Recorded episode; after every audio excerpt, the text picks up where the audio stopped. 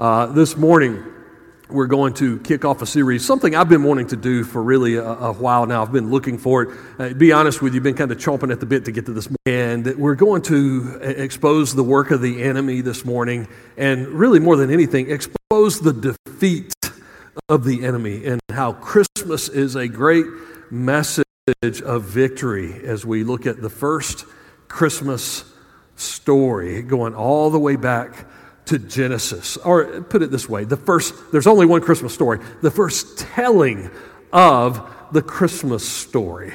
So think about that first time you heard the Christmas message.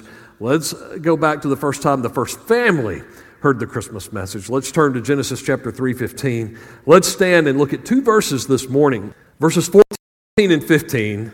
And it might surprise you to see that the first mention of Christmas is in the context of a curse in the context of a curse. So, verse 14, it says, The Lord said to the serpent, You know the backstory. Adam and Eve, the fall, they had taken of the fruit. They were going to be kicked out of the garden. The rest of the story of Scripture is going to be the redemption of mankind. And here comes the curse on the serpent. The Lord God said to the serpent, Because you have done this, you are cursed more than any livestock and more than any wild animal. You will move on your belly and eat the dust all the days of your life. I will put hostility or enmity between you and the woman and between your seed and, here it is, here's the Christmas message, right? Her seed. What's that all about? We'll get there in just a moment. He will strike your head and you will strike his heel.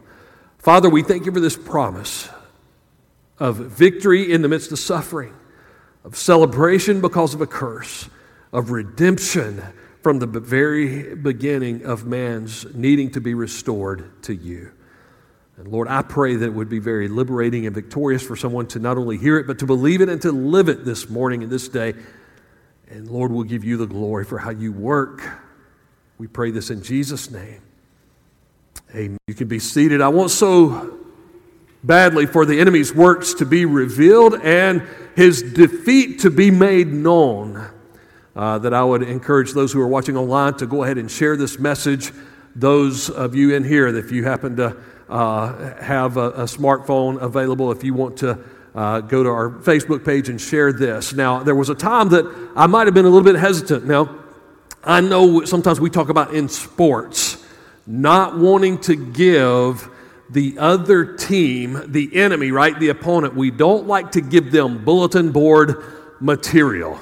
And when you hear people talk about that, if you've watched sports and you've always wondered, uh, what are they talking about bulletin board material? It's where you don't want to say anything that it might give the opposition a quote to put on the bulletin board in the locker room to make you the target of their wrath and their revenge. Now, here's the thing sometimes, in trying to avoid giving the enemy bulletin board material, we do not claim the victory that has already been won. See, here's the thing we need to quit trying to figure out how we're going to defeat the devil and realize that he's already defeated.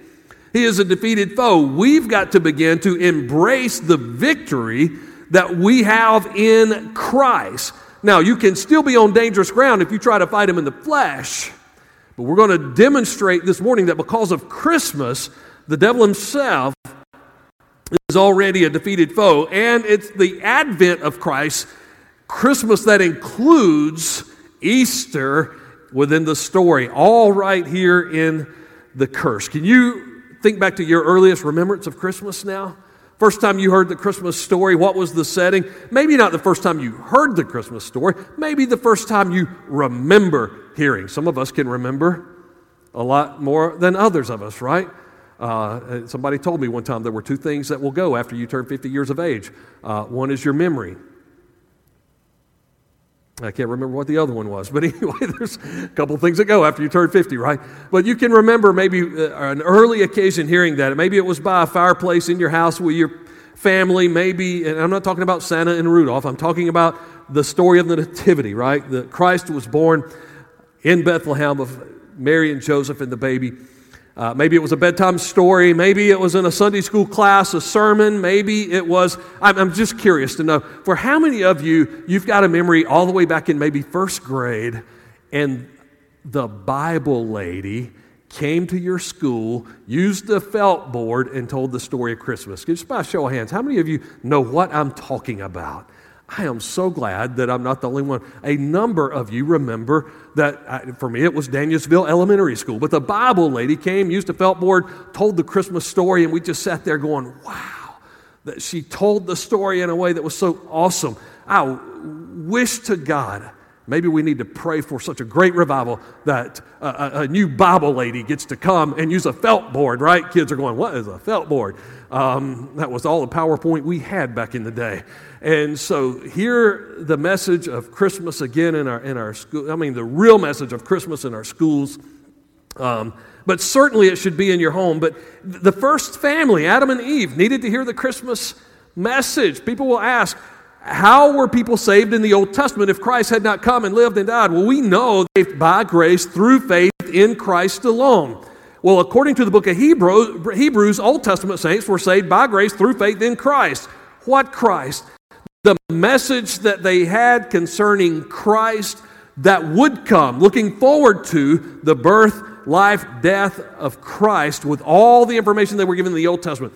Abraham the Bible says, believed God, and it was accredited to him as righteousness. He was saved by grace through faith in Christ, even in the Old Testament. That means there had to be some uh, sense of gospel. And so we have that right here in this passage. We don't often think of a snake in a garden. Uh, as far as I know, at this nativity scene and at the ones in my home and in your home, we have not placed a snake in the Nativity. Maybe we should to be reminded that there is a defeated foe connected with the very first mention of Christmas. And so the text that we read a moment ago, especially verse 15, is referred to by Bible scholars as the proto euangelion. Oh, you're going, what? Uh, what? What does that mean? It's Greek, proto, first, euangelion, Greek word for gospel, good news, the first gospel was right here in Genesis chapter 3:15. There was some word of the gospel of Jesus Christ, of Christmas and the cross, and we'll see both in this passage as we kind of break it down a little bit this morning. So, first, let's start off by looking at the snake. We'll call him the scheming serpent. The scheming serpent. The first telling of the Christmas story is in the context of the curse of this serpent. Yes, there was a curse on the woman in verse 16. You can read about how Eve was under a curse for taking of the fruit. Also, Adam, men, you might need to know that uh, God held him responsible for being passive and irresponsible. He was given the word of God to lead with before he was even given a woman to love. Later, the woman was deceived and you're thinking, ha ha, see, she's not all there. Now, Adam wasn't deceived. He had the Word of God, and he was in her, her, presence. He was in the presence of the serpent, and he rebelled. And it's Adam's rebellion that our fallenness is traced back to, not Eve's deception. It's interesting that all died in the first Adam, not in the first Eve. And so we go back to Adam's rebellion, not Eve's deception. But in Adam, all we have to all be made alive again. And so Eve is cursed. Adam is then cursed in verses 17 through 19. The earth, the ground is cursed, and he's got it's by the sweat of the brow. There's thorns and thistles. It's going to be uh, rough going from here on out because we live in a sinful and sin cursed world that Romans 8 says even this planet is crying out for redemption. But there is a curse that's worse than all of that because there's a plan of redemption for this planet there's a plan for a new heaven and a new earth. There's a plan of redemption for you and for me in that through Jesus Christ we can be made right again. But the curse on the devil was different than any other curse and specifically seen applied to the serpent. The Lord God said to the serpent, verse 14, because you have done this, you are cursed more than any livestock. That's any of the uh, domesticated animals, your translation may say cattle, and more than any wild animals, any of those that were undomesticated animals. And you will move on your belly and eat the dust all the days of your life. The serpent was a literal animal. Now, I don't know what the animal looked like before the curse, Maybe it looked like a lizard, which to me is a snake with legs on it. I don't know. Maybe it was bigger than that. Maybe it, was, it looked like a small dragon. Maybe it was appealing. I don't know exactly. The Bible doesn't tell us everything that this serpent looked like. We just know that as a result, the serpent and would now crawl about on its belly and eat the dust all the days of its life. Now, I believe that there's a couple things going on here. First of all, this literal physical serpent was possessed or it was by the devil or was the devil in serpent form. But for you and for me, the serpent as a species would be cursed so we could be reminded that the devil is a defeated foe who would have to the dust all the days of his life. How do we know that this was the devil himself? Revelation chapter 12 and verse 9 says So the great dragon was thrown down, the ancient serpent. The New Testament makes it clear that the Old Testament serpent was the devil himself, who is called the devil and Satan. The word means adversary. You have an enemy. Roman, I mean, uh, 1 Peter 5 8. You have an enemy who seeks to devour you to destroy you. He goes about like a roaring lion, seeking whom he may devour. The one who deceives the whole world. All of these words that are used for the devil, the deceiver, Satan, the devil, the serpent, the great dragon, he's defeated.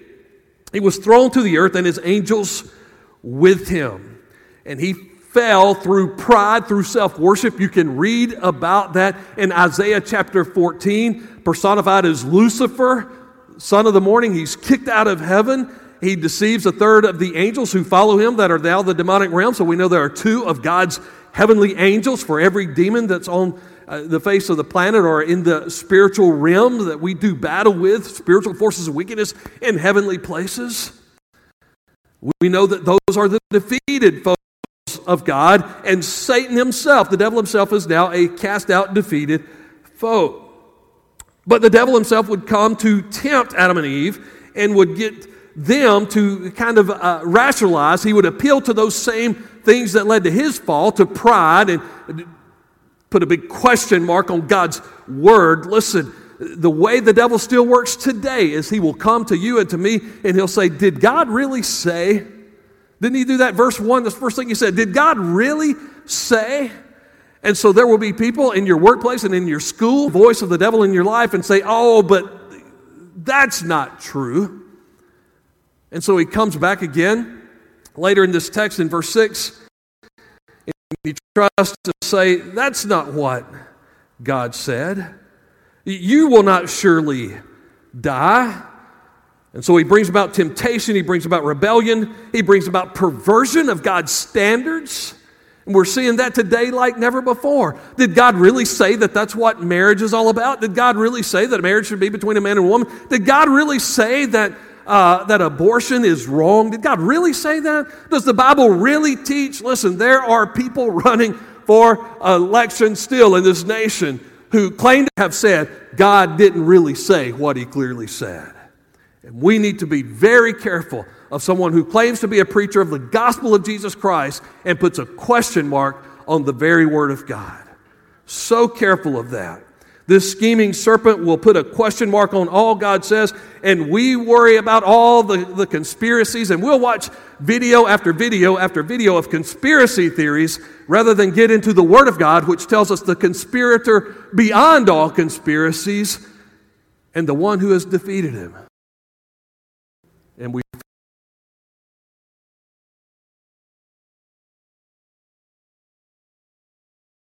And we're going to see how it affects him ultimately and eternally.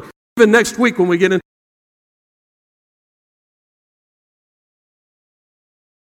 this The entire species is cursed here and told he would bite or lick. Listen, I know when I use that phrase, bite the dust, some of you are thinking of a song by Queen right now, right? Another one bites the dust. And that's what people try to sing, and there's been all kinds of people trying to. Others get caught up in the fact that it says backwards, I want to smoke marijuana. But the, the fact that it forward, it's talking about some pretty bad stuff is enough to make us say, What in the world is Queen talking about? It's not just talking about uh, the opponents of your enemy. Actually, and by the way, others have traced it all the way back to the Chicago mob, and every time they were taking somebody out, it was another one that would bite the dust. But the phrase was an ancient Hebrew phrase that meant total defeat.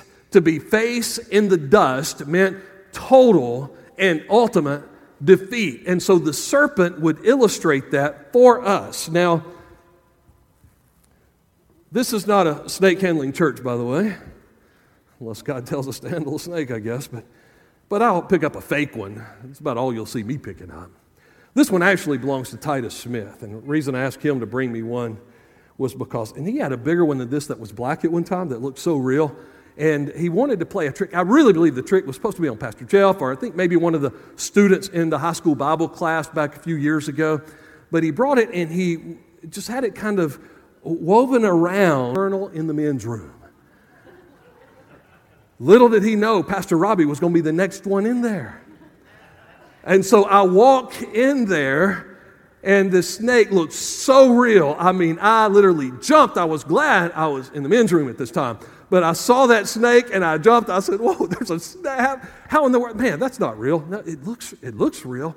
And I'll tell you, when I'm about to step on a snake or something, those things, somebody's going to tell me, well, don't stomp on it or anything because that might be a king snake. That might be a rat snake. It's going to keep the mice away from your house. Don't. And I'm like, I don't really care what it is. And it scares me when I see a snake. And some of you are that, for some of you, just seeing a fake snake. And by the way, I cut a little piece of fishing line off of this, so I know he used it to scare his sisters, right? And so that's, uh, a curse, this snake reminds us that the devil has been cursed, that he's going to crawl around and eat dust, but yet we still jump. We still jump in fear. How many of us know that when you kill a snake, often that thing moves for a little while? And that if it bites you, it might can still get rid of some venom, even just by a muscular reflex after it's dead. And so the devil is already a defeated foe. He's wiggling around because he has, the Bible says he knows his days are numbered, his time is limited. And we've got to learn that he is a scheming serpent. And every time we see a snake, be reminded the fact that he's crawling on his belly is a reminder that Christmas defeated the first enemy, especially when you understand Christmas in the context of Easter and the rest of this text. So let's go to that proto evangelion, that first gospel.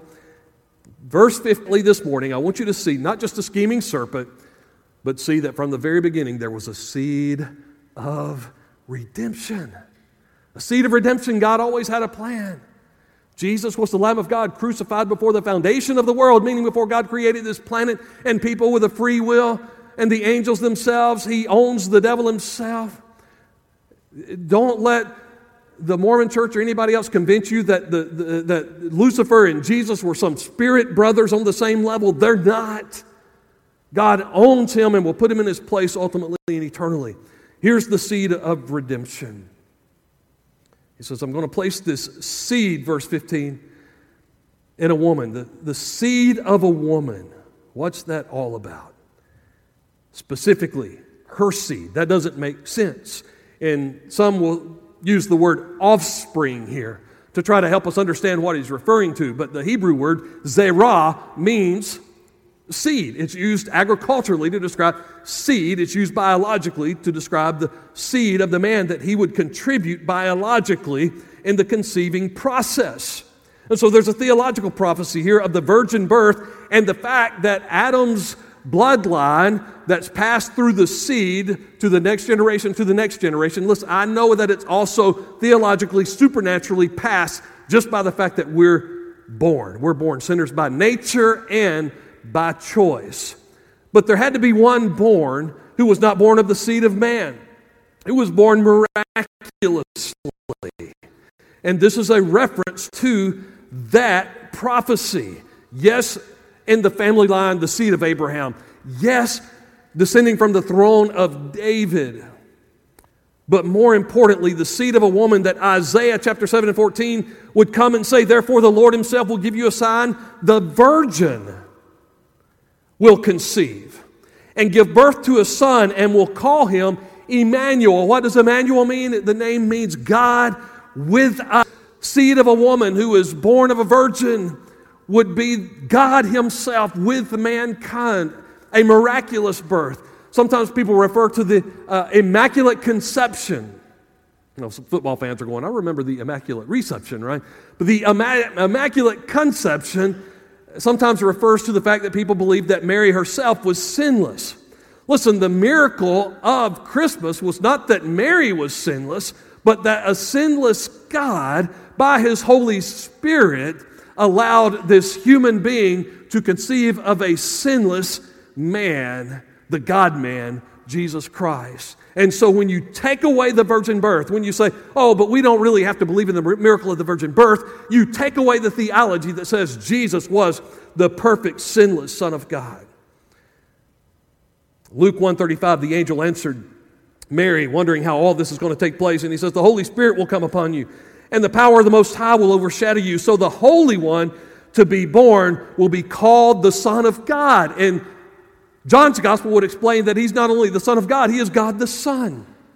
Matthew 1 18 and 23 explain that before Mary and Joseph came together, she was found to be with child.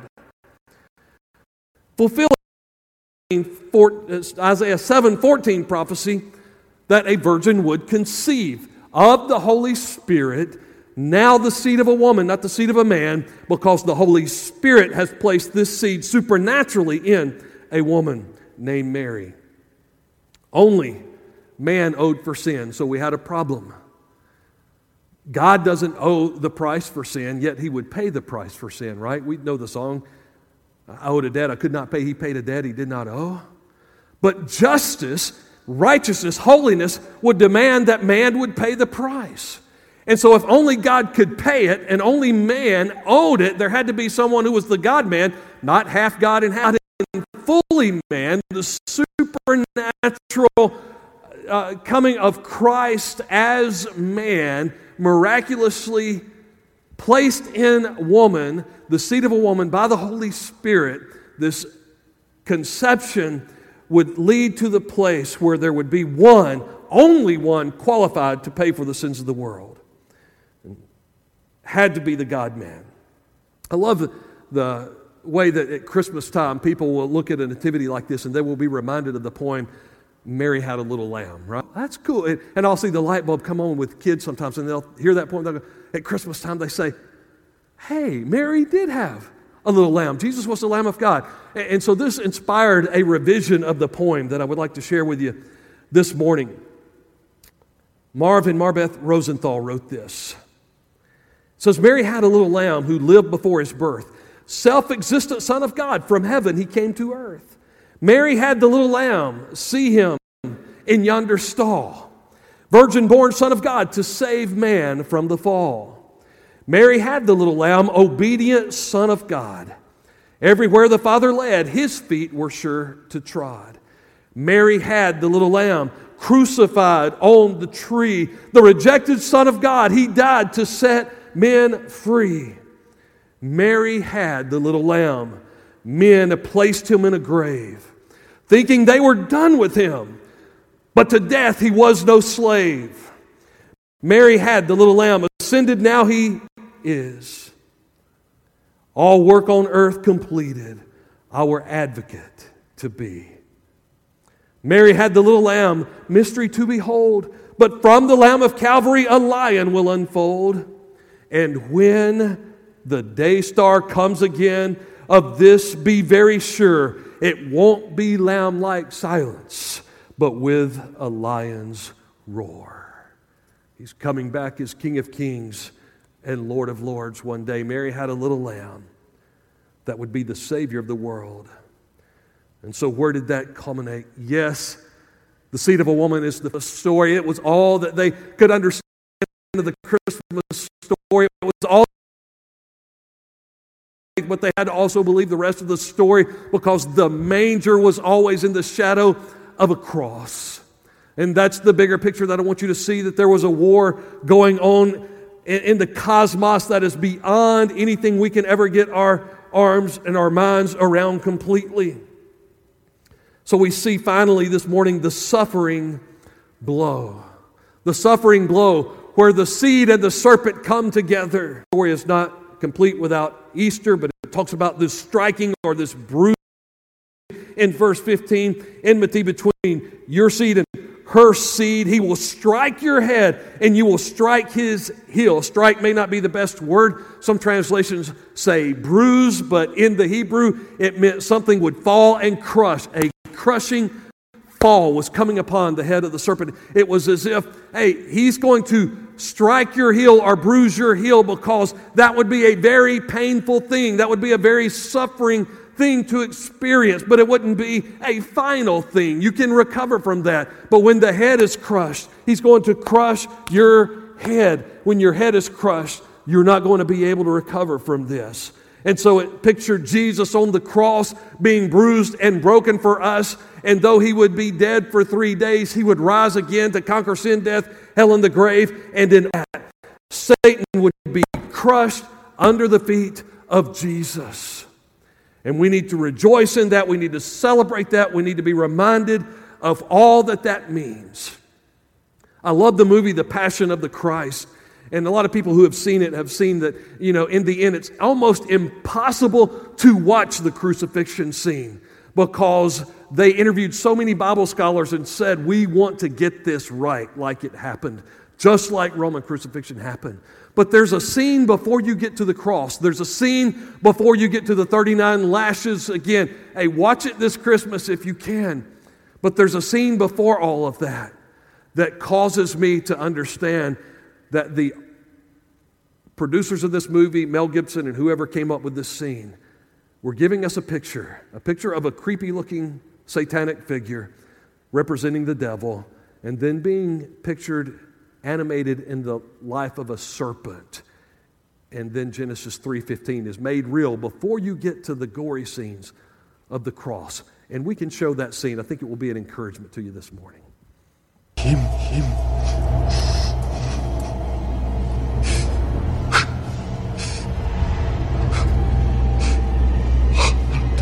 at night my 你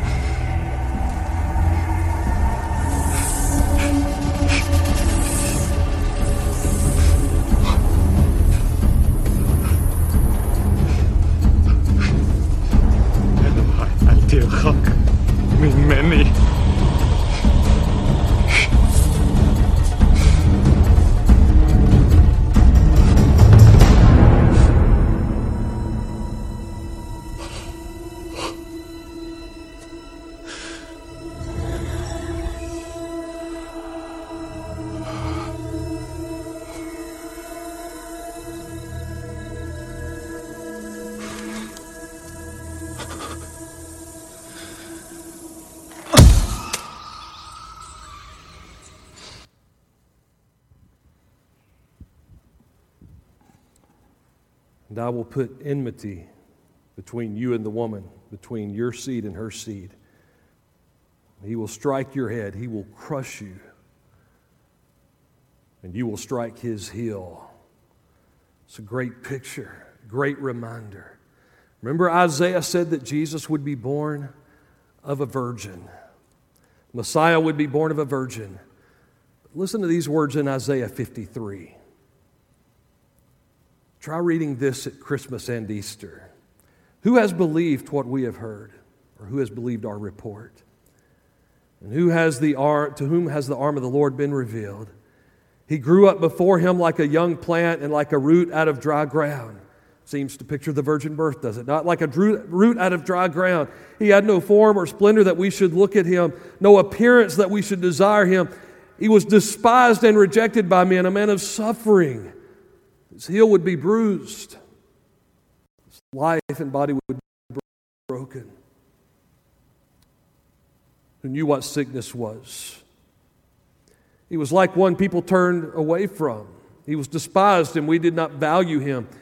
Yet he himself bore our sickness, he carried our pains, but we in turn regarded him stricken, struck down by God, and afflicted. Why? Because he was becoming sin for us on the cross. He was pierced because of our transgressions. crushed because of our iniquities. Punishment for our peace was upon him. By his wounds, all we like sheep have turned to our own way.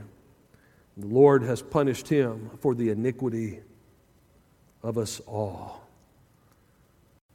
The thief comes to kill, steal, and destroy, but Jesus said, I've come that you might have life and that you might have it more abundantly.